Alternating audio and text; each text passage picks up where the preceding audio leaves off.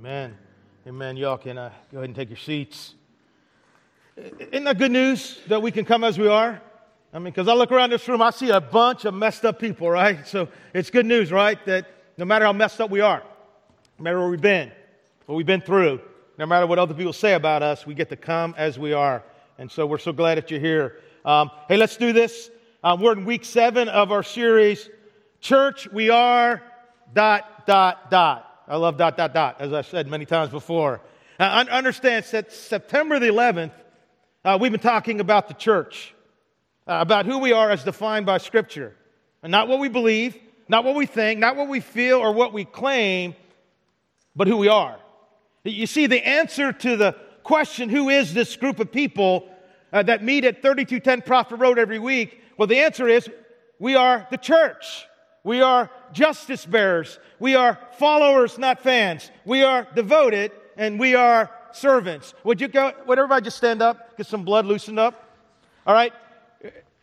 My line is we are. It's shorter this week. I left some of the ones out, but you guys, your, your line is I say we are, you do the next one, right?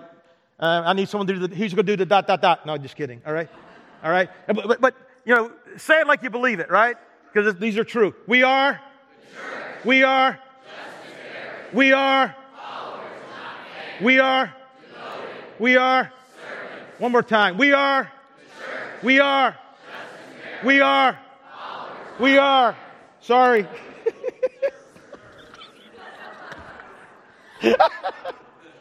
All right. Amen. Amen. We are messed up. All right, you, you all were doing so good. I had to add that extra line in there, right? That I was just charged up. And if you're here visiting, this is, this is how it is and how it will be. This is, this is it. This is me. Hey, uh, anyhow, I, I got to be honest. When we kicked off this series six weeks ago, I had no idea how impactful these conversations would be. I mean, I've had countless conversations with people about how, how something is, is happening and has been happening as we've been talking about church we are. And yes, we saw some of that movement of God last week as a, as a bunch of people signed up to serve in the church so that Maple Grove will become stronger and more effective in accomplishing her mission of reflecting the Christ and reaching the lost. Uh, Paul writes in Ephesians 4, verse 16, as each part does its own special work, it helps, right? It helps, right? It, it, as each part does its own special work, right? All of us have different talents and abilities. As each part does its own special work, it helps. It helps the other parts grow so the whole body is healthy and growing and full of love. And, and by the way, the door is still open, right? And we'll always be open to finding your place to serve at Maple Grove. You can fill out your connection card, rip that off your program, or you can go to, we created a new link on our website, Serve, where you can find out where you can serve here at the church. Now, now all this God induced movement should not have surprised me. After all, we're talking about the very thing that God could not wait to give birth to. Uh, understand, ever since Genesis chapter 3, ever since man's fall in the garden, God was longing for the time when the Christ would come, the kingdom would arrive, the church would be born, and the good news of his amazing grace would be unleashed onto this dark and broken world. Now, there are only two weeks left in the series. And next week's conversation is uh, we are pursuing a life lived on mission. And then on November the 6th, uh, the final message is we are, we are in.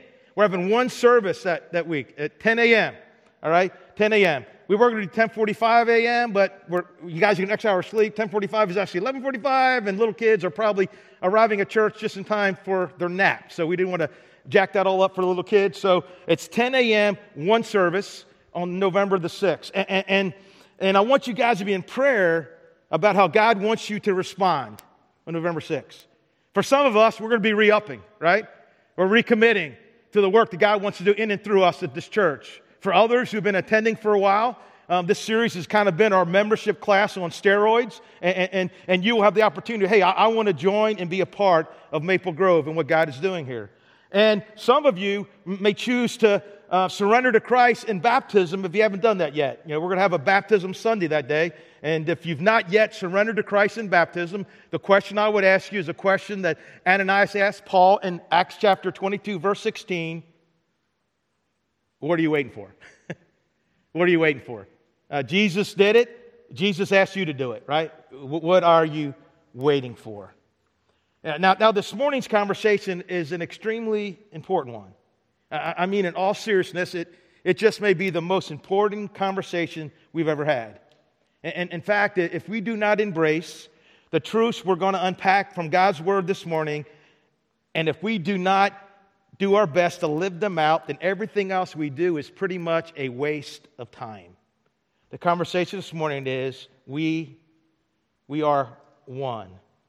Now, David, shepherd, warrior, worshiper, king, a man chasing after God's own heart, wrote these words 3,000 years ago How good and pleasant it is when God's people live together in unity.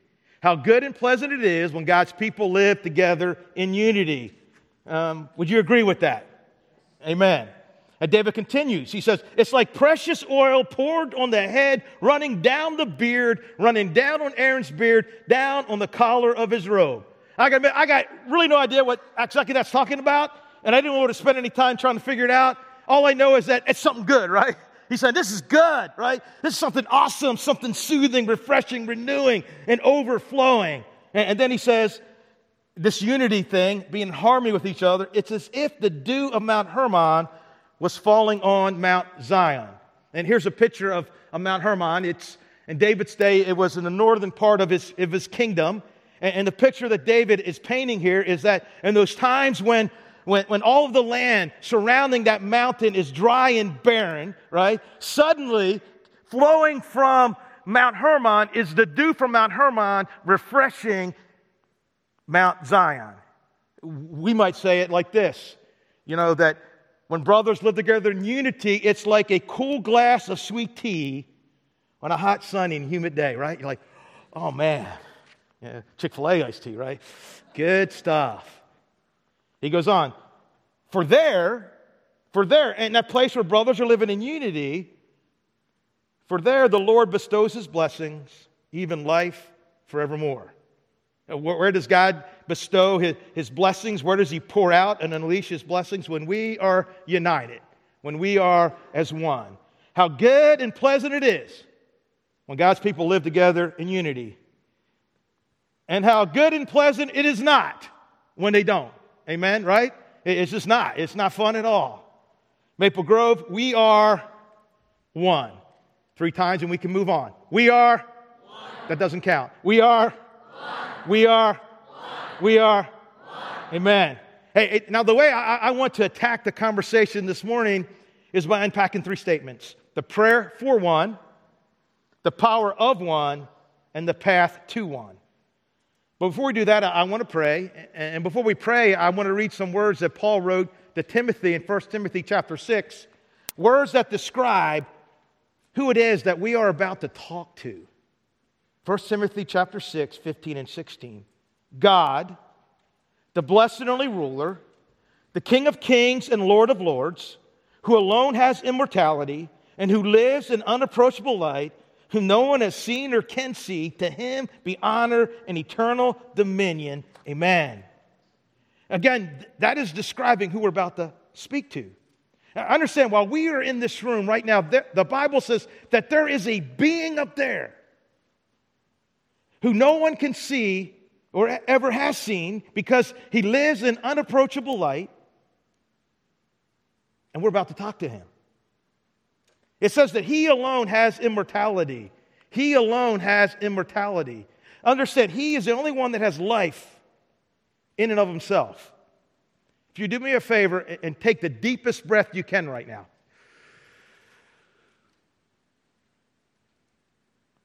Now let it out.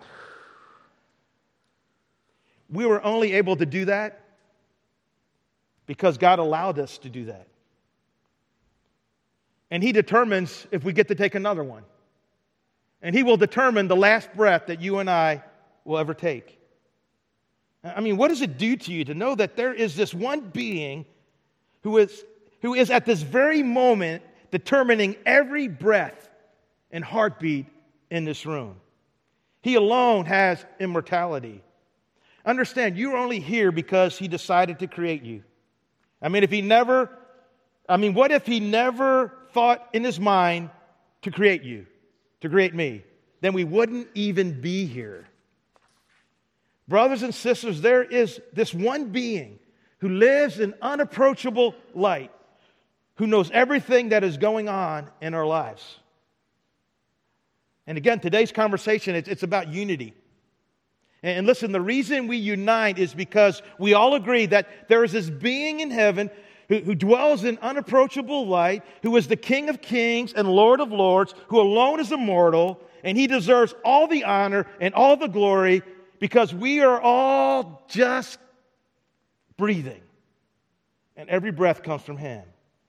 And we unite because we agree that he is all powerful and that he has seen the wickedness in our lives but that he loved us so much that rather than punish us as he could and as he should, he sends his son. And he says, I'm going to show you a love like no one has ever shown you before. I'm going to have my own son die on a cross for you.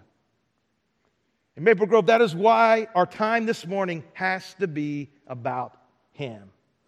Has to be about this being who lives an unapproachable life. This being who, at this very moment, is surrounded by millions and millions of angels who are praising and honoring him.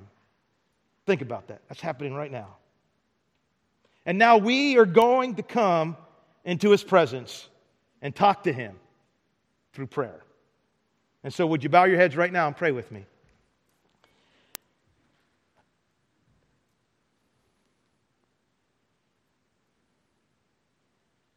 God, we are so in awe of who you are. God, we are so finite. We are so frail. We fall so much. And God, you are so mighty and strong and good and kind and powerful and beautiful and excellent and praiseworthy. God, we take so many wrong steps, but you've never taken a wrong step. God, every time we fall, you pick us up. Every time we run away, you pursue and chase after us. And God, when you speak, things that were not come into existence.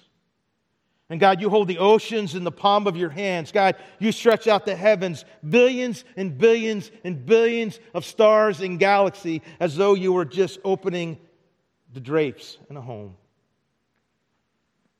God, there's no one like you. And God, I, just pray that today, Lord, that you would, that you would plow up and open up our eyes and our hearts, God, that you would shatter anything that's blocking us from you. And God, that we would take this time, that we would just come as we are into your presence to receive your word. God, I pray for open hearts and open minds. God, I pray for your help. God, I, I thank you, Lord, that you Forgive my sins, which are many. And God, I trust that you'll find some way, God, to use me this morning to speak the words that you would long to see spoken in this place. In Jesus' name, amen. Okay, the first point of your notes is the prayer for one. It's Thursday night. In a mere hours, Jesus will be arrested, tried, and nailed to a bloodstained cross. He has just arrived at the Garden of Gethsemane after meeting with his guys in the upper room, washing their feet, announcing that one of them would betray them, betray him, instituting the Lord's Supper, telling them to stop letting your hearts be troubled. Stop letting your hearts be troubled. Predicting Peter's denial and the Holy Spirit's soon coming arrival, and then giving them a new command.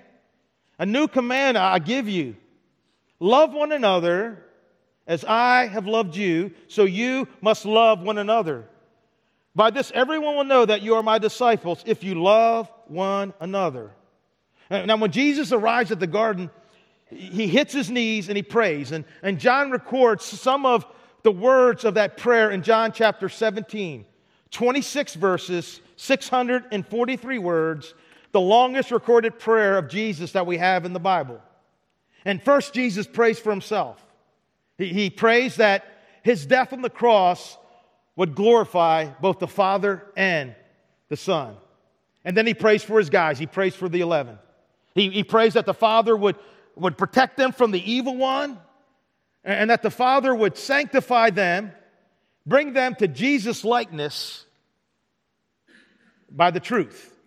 And His Word, God's Word, is truth. Now, I understand this book right here is my key and your key to, to uh, sanctification, to Jesus' likeness. So, did you read it any this past week? I, I was six for seven. You know, I, I, I missed Monday. And, and uh, I actually came in here at 4.30 this morning and, and, uh, I, sat by that rock and I, read Psalm 25, w- w- the one I missed on Monday. And what an awesome psalm David writes. To you, O Lord, I lift my soul. In you I trust, oh my God. For you are God, my Savior, and my hope is in you all day long. And what really hit me this morning was that all day long. Because I find it easy to hope in God when I'm sitting there hanging out with God. but, but sometimes when I get up from that time and I'm doing life, I forget to hope in God. But, but man, if I could hope in God all day long, right? While I'm here at work, while I'm doing life, while I'm at home, hope in God, while you're at school, hope in God all day long. And, and yesterday in, in Proverbs 4, we read these words about the power of God's word. He says, Listen carefully to my words, don't lose sight of them. Let them penetrate deep into your heart, for they bring life to those who find them and healing to their whole body. Guard your heart above all else, for it determines the course of your life. And listen, once God's word has penetrated our heart, we need to guard our heart, right? So those truths don't kind of like leak out on us. And third, Jesus prays for everyone throughout the centuries who would choose to follow him. In other words, he prays for me and he prays for you. My prayer is not for them alone. I pray also for those who will believe in me through their message. Through what? Through their message. Faith comes from hearing the message, and the message is heard through Christ. Romans 10, verse 17. Now, now question as Jesus, as, as he sees the lives of those who would follow him over the last 2,000 years, and as he sees the lives of those in this room, what request is he going to make of the Father on our behalf? I mean, there's a lot of things you could pray for, right? I mean, there's a lot of needs, a lot of needs throughout the centuries. So, picture the scene. Jesus is in the garden praying, and he prays that all of them may be one, Father, just as you are in me and I am in you. Are you kidding me, Jesus? You're asking the Father that, that, that we would be one just as? Just as? I mean, do, do you see the depth and power of what Jesus is saying? That, that, that He wants us to be one just as Him and the Father are one. So, so you think that Jesus and the Father were kind of tight? I mean, do you think uh, there's any oneness there? Listen, I, I don't even think that we can comprehend just how, how one Jesus and the Father are. Jesus said, If you have seen me, you have what? You've seen the Father. Because we're, we're, we're like the same. We're like, we're like exactly the same. And I understand Jesus wants us to be one like that. Question Have you ever dared to believe that this could actually happen? That we could actually have that kind of oneness and unity? Maple Grove, Jesus wants us to see each other like that. He wants us to see each other as if we were literally physical family. He wants to see each other as brothers and sisters. Just as. Jesus praying, Father, you know how close we are? You know how how tight we are. You know what kind of relationship we have. Well, Father, I want them to have the same kind of closeness, to have the same kind of oneness. May they also be in us so that the world may believe that you have sent me. So that what? so that the world would believe that God had sent Jesus. Now, understand, according to Jesus, our unity, our oneness, is essential to the world believing in Jesus. Our unity, our oneness is essential to the world believing that Jesus is the Messiah. We'll talk more about that in just a few minutes. I've given them the glory that you gave me. Now let those 10 words sink in. That's nuts, right? I've given them the glory that you gave me. Now, now, what glory did, did Jesus give us? Well, he gave us the Holy Spirit, his very presence to live inside of us, right? As Peter said in Acts chapter 2, verse 38, to those who surrendered to Christ, um, those 3,000, he said, you know, repent to be baptized, every one of you, in the name of Jesus for the forgiveness of your sins, and you'll receive the gift of the Holy Spirit. I've given them the glory that you gave me, that they may be one as we are one. So there really is no excuse for us not to be one. I and them, and you and me, so that they may be brought to complete unity. Then the world will know that you have sent me. And have loved them even as I love them even as you have loved me.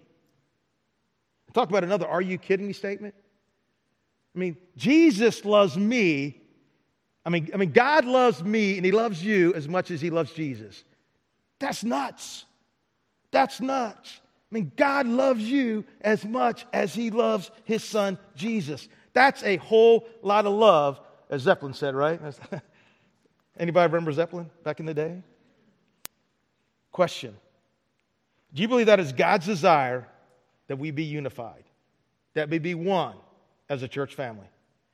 Now, listen, here's the crazy sobering truth about this prayer of Jesus and this desire of God it won't happen without your help. It won't happen without your help. It won't happen without your help, and it won't happen without my help. Get it? Good.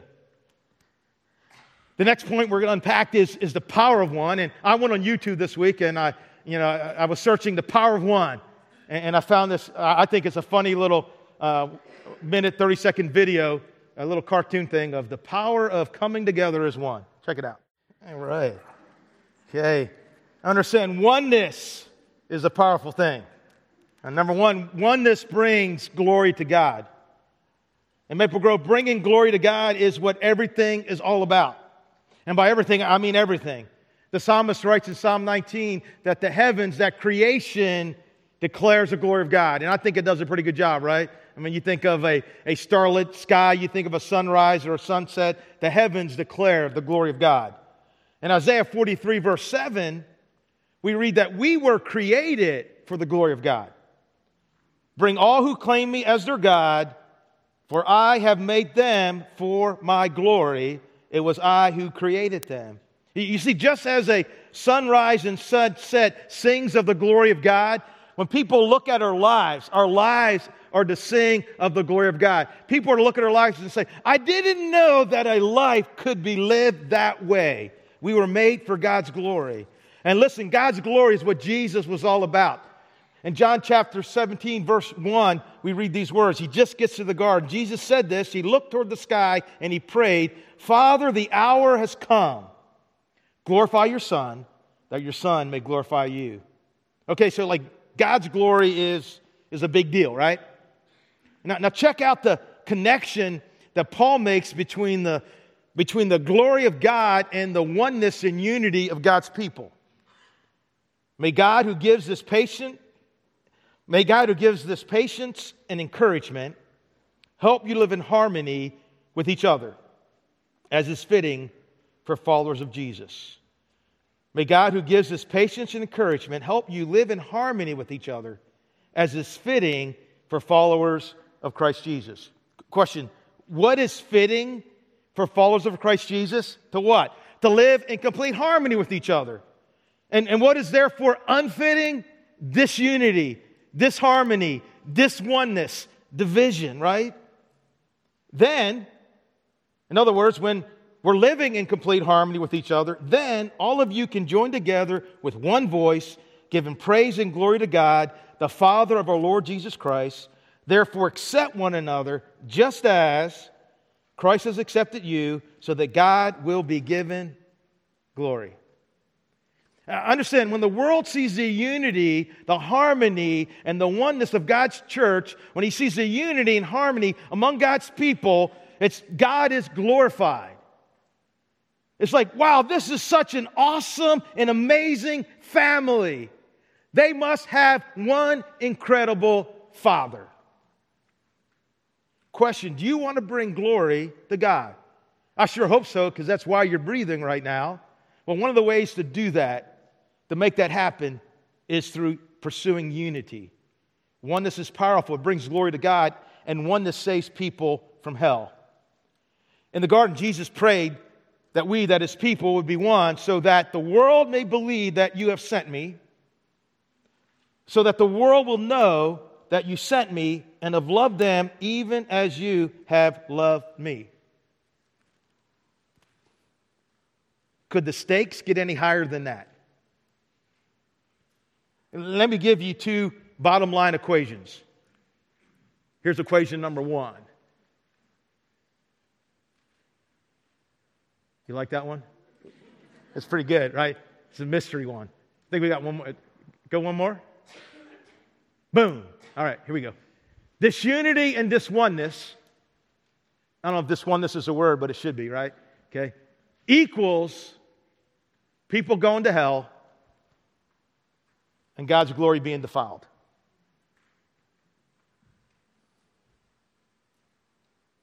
It's that simple and it's that tragic. Disunity means people go to hell.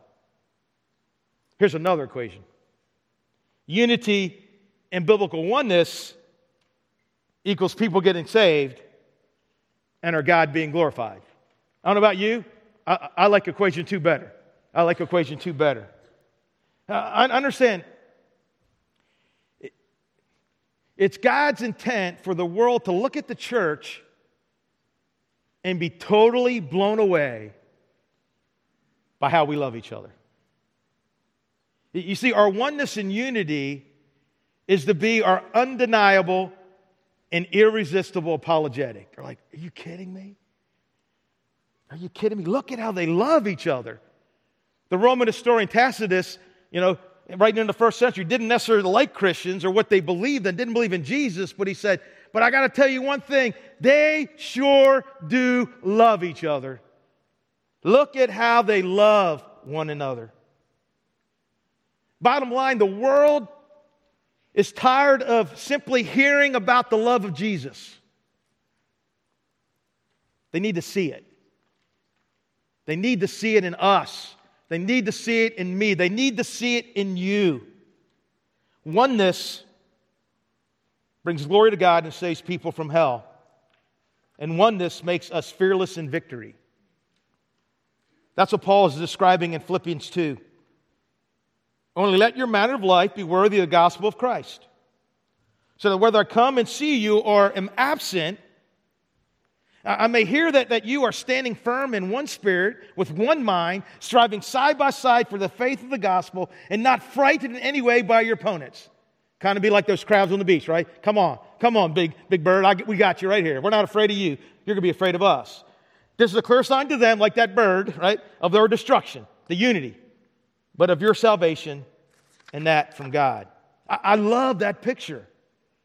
The picture of the church, of God's people standing side by side, standing firm in one spirit with one mind. I mean, our attitudes and our thoughts, our dreams and our desires, our purpose and our aim are all the same, are all in sync, are all one.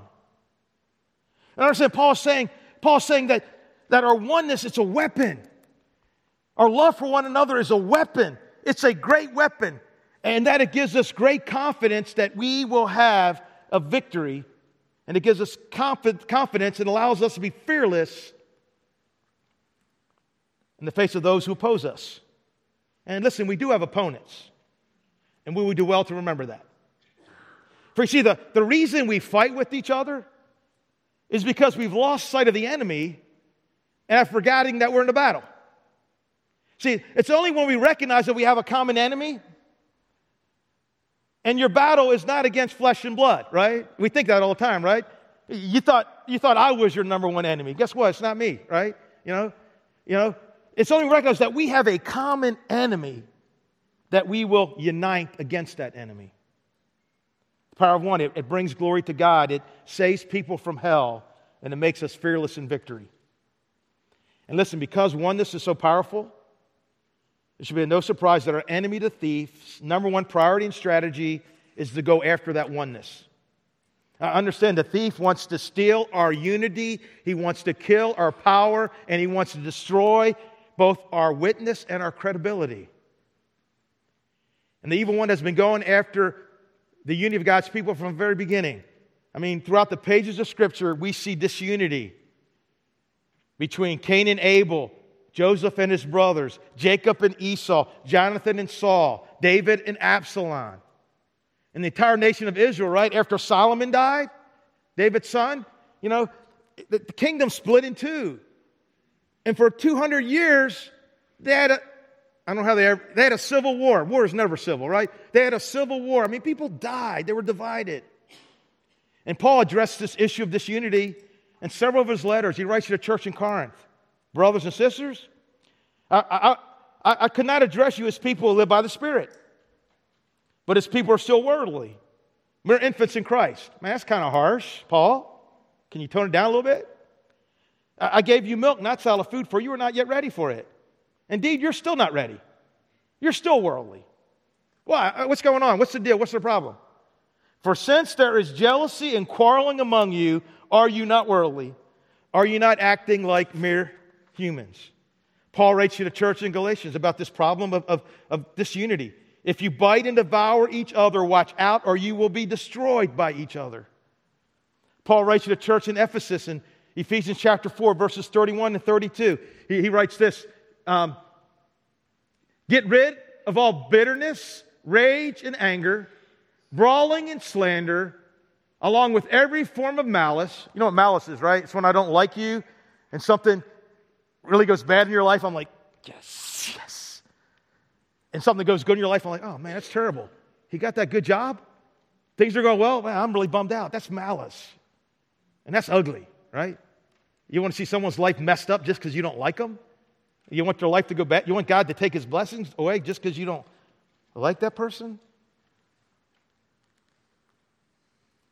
Be kind and compassionate to one another, forgiving each other, just as in Christ God forgave you. And then Paul writes to the church in Philippi. And now know that when they got the letter, right, they would gather like this, right? Here's the church in Philippi. We're gathering. It's a, it's a mess up church like we are, right? You had a businesswoman named Lydia. Uh, you had a, a girl that w- had been demon possessed, and you have a, a jailer who just came to Christ, right? So it's a, it's a diverse crowd of misfits, right, like we are. And, and they're, they're coming to hear Paul's letter. And in chapter 4, imagine if you were these two ladies. Now appeal to you, Euodia and Syntyche. Please, because you belong to the Lord, settle your disagreement. Stop fighting. Stop fighting. Stop acting this way. Paul calls them out. But then he calls out Timothy. And I ask you, my true partner, to help these two women, for they worked hard with me in telling others the good news. Hey, man, don't sit and just watch people tear each other up. You know, help them to get along. And listen, this disunity and this harmony that we see in the Bible, in, in, in, the, in these churches, was seldom the result of arguments over major doctrinal issues, but simply from the fact that people sometimes just can't get along, and because far too many people make matters of opinion and preference a declaration of war. Have you ever experienced disunity and disharmony in the church, in relationship with other believers? Was it fun? I mean, was God glorified? I mean, did people just start streaming to Jesus? I want to be saved. No, it wasn't fun. God wasn't glorified, people weren't getting saved. You see, the most powerful thing that we can pursue as a Christ follower church is oneness, because it's power. It has power to bring glory to God, it, it has power to save people from hell, it has power to make us fearless in victory. Oneness, Jesus prayed for it. Oneness, our enemy will always attack it. Get it? Good. Here's a final point in your notes a path to unity. Okay, who, who here believes that oneness is a good thing and that unity is something we should pursue as a church, individual Christians? Anybody agree with that? Okay. Okay, me too. Those who don't, all right, that's okay. Someone slap them. Okay. Um, and so let, us take a few minutes to talk about how we move oneness from a theological position. Yeah, oneness is important to a living experience. Now, there are three things we need to do, three things you need to do, three things you need to do because unity starts with you. Number one, deepen your oneness with God. May they also be in us, and I in them, and you in me. May they also be in us, I in them, and you in me. I Understand, our, our oneness with, with others flow out of our oneness with God because our unity and our oneness are centered on, with, and in Him. You see, our, our vertical relationship with God, it feeds and it fuels. Our vertical relationship with God, it feeds and it fuels our horizontal relationship with people. And listen, the truth is, we cannot be one with God and be in continued disunity with others. In fact, if we say we are one with God, yet we are in disharmony, disunity with others, we lie. If anyone says, I love God, but hates a fellow believer, that person is a what? It's a liar. For we do not love people we can see. How can we love God whom we cannot see? And He is giving us this command those who love God must also love their fellow believers. Okay, so how, how do we deepen our oneness with God? Well, number one, by being in the Word, right? Being in the Word. But, but by praying to God.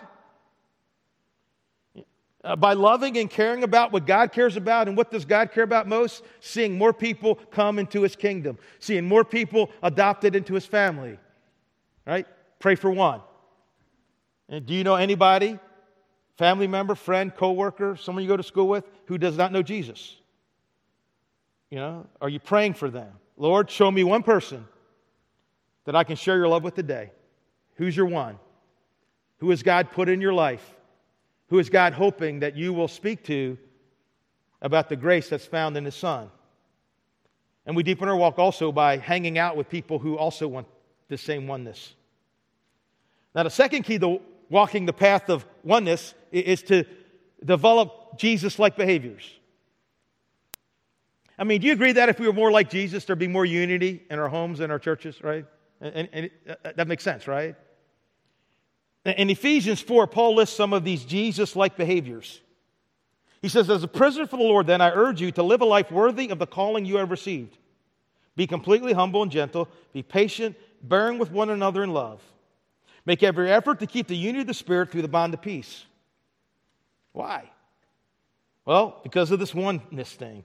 Why? Because there's one body and one spirit, just as you were called to one hope when you were called, one Lord, one faith, one baptism, one God and Father of all, who's over all and who's through all and in all.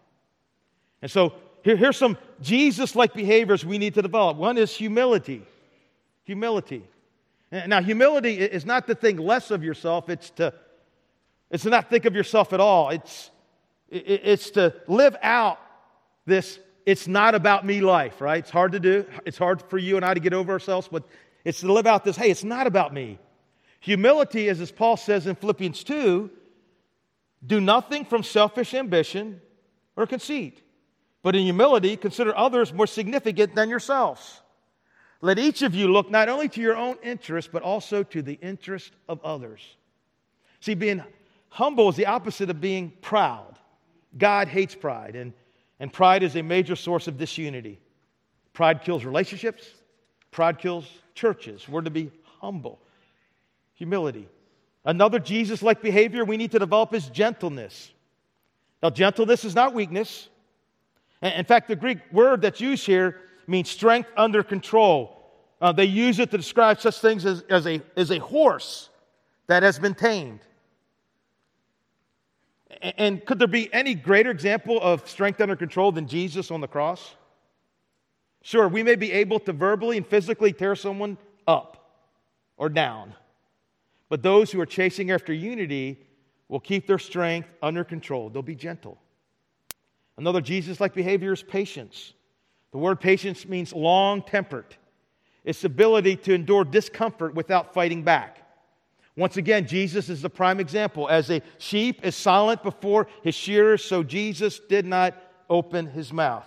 Now, now our nature, right, is to, is to fight back with words and fists or attitudes when we're forced by people to endure discomfort. But that's not a Jesus like behavior, and it does not promote unity. Better a patient man than a warrior, a man who controls his temper than one who takes a city. Proverbs 16:32.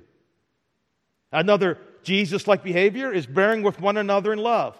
The word that used there means to hold up, to sustain, or support.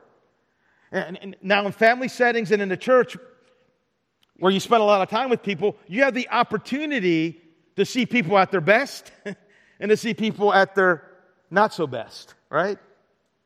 And it's in these cases we must bear with the shortcomings of people because we're ruled by love.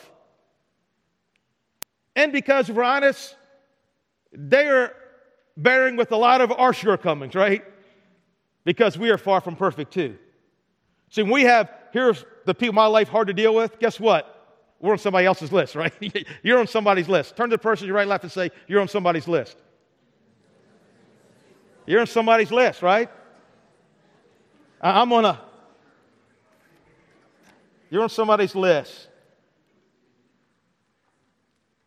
Now, there will be times when, when, when someone's shortcomings are harmful to them or others or the church where we need, to, we need to correct them, but we need to do that with patience.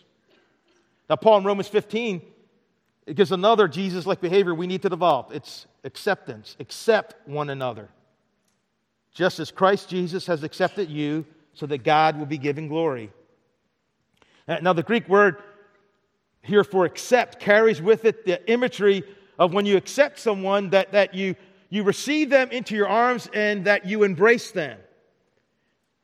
And then the word carries the idea of you walking hand in hand with them as brothers and sisters. So when you accept someone, just like Christ accepted you, and how did Christ accept us? While we were still sinners, Christ accepted us. Before we agreed, before we were perfect, and we're still not perfect, before we had it all together, Jesus accepted us. And that's how God wants us to see and treat other Jesus followers. Maple Grove, to walk the path of unity, we must we must develop Jesus like behaviors. There's so many of them. We could spend so much time talking about them, but you're smart people. I want to encourage you to spend some time this week looking in your Bible and meditating on these truths of Jesus like behaviors. Maybe one thing you can do is go on a Bible app and look up one another passages. You know, they're 30 to 40, depending on how you count.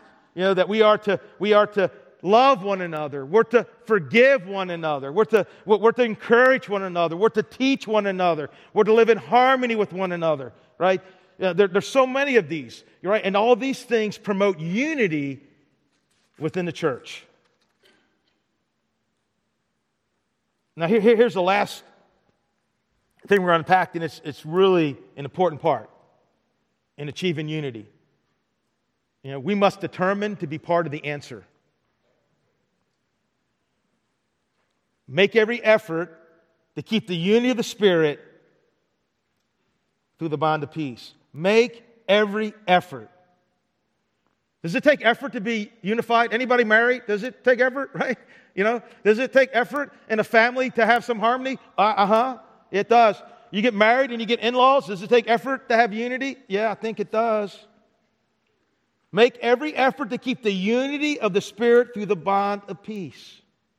So here's a question What have you brought in the past, and what are you bringing now that is helping make harmony and unity a reality at Maple Grove? What have you brought to the table in the past? What are you bringing to the table now that is making harmony and unity a more likely reality at Maple Grove? Are, are you deepening your oneness with God? Are you developing Jesus like behaviors? Are you protecting the unity of the church? If you are, great. Keep doing what you're doing and do it more and more. If you're not, will you? Will you deepen your oneness with God? I'll tell you, when you get one with God, we'll get one with each other, right? It's impossible to walk with God and be one with God and be hating on each other, right? It, it just doesn't work. And, and will, you, will you develop Jesus like behaviors? And, and, and will you protect the unity of the church? How?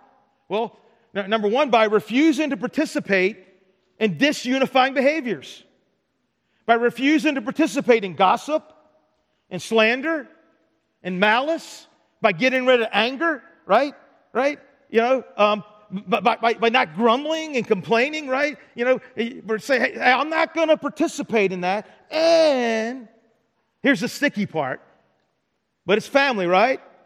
If, if your kid's sticking her fork in a light socket, you're going to say, hey, we're family. I got to tell you, that's a dumb idea, right? You know, and, and so, so we have to call each other out, like Paul, when, people are participating in those behaviors and say, hey, no, no, no, no, no, no, that's not acceptable. You to say, wait a second, Steve Valors is my brother. He's my brother in Christ, and I love him. You're not going to talk to Steve Valors like that. You're not going to talk to him like that. He's my brother. I love him. If you have an issue with him, let's get with him. But I'm not going to have it. You need to stop that right now. We're not going to tolerate that, right? That, that's what it means, right? I mean, if you have a child, someone messes with your kid, it's on, right? On like Donkey Kong, right? I mean, it's serious. You know, someone messes with your wife, it's done, it's done, right? The gloves are off, right? You know, that's how we're be with each other. We're to protect the unity of the church, right?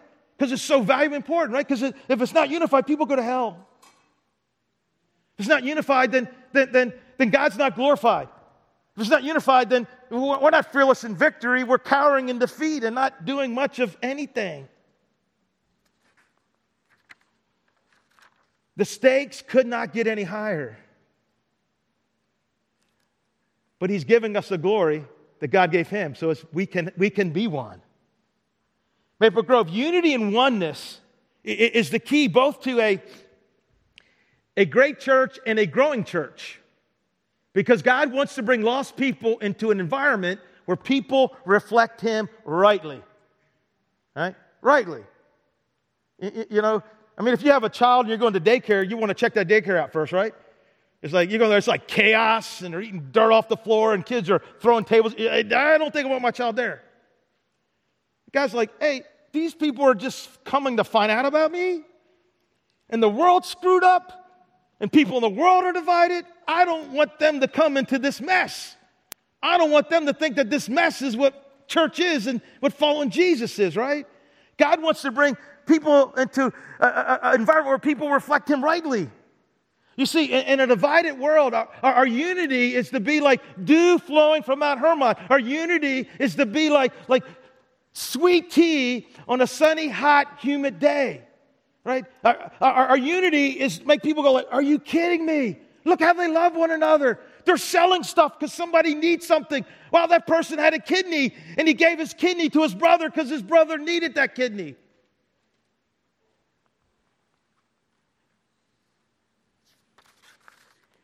We are the church, and we are one.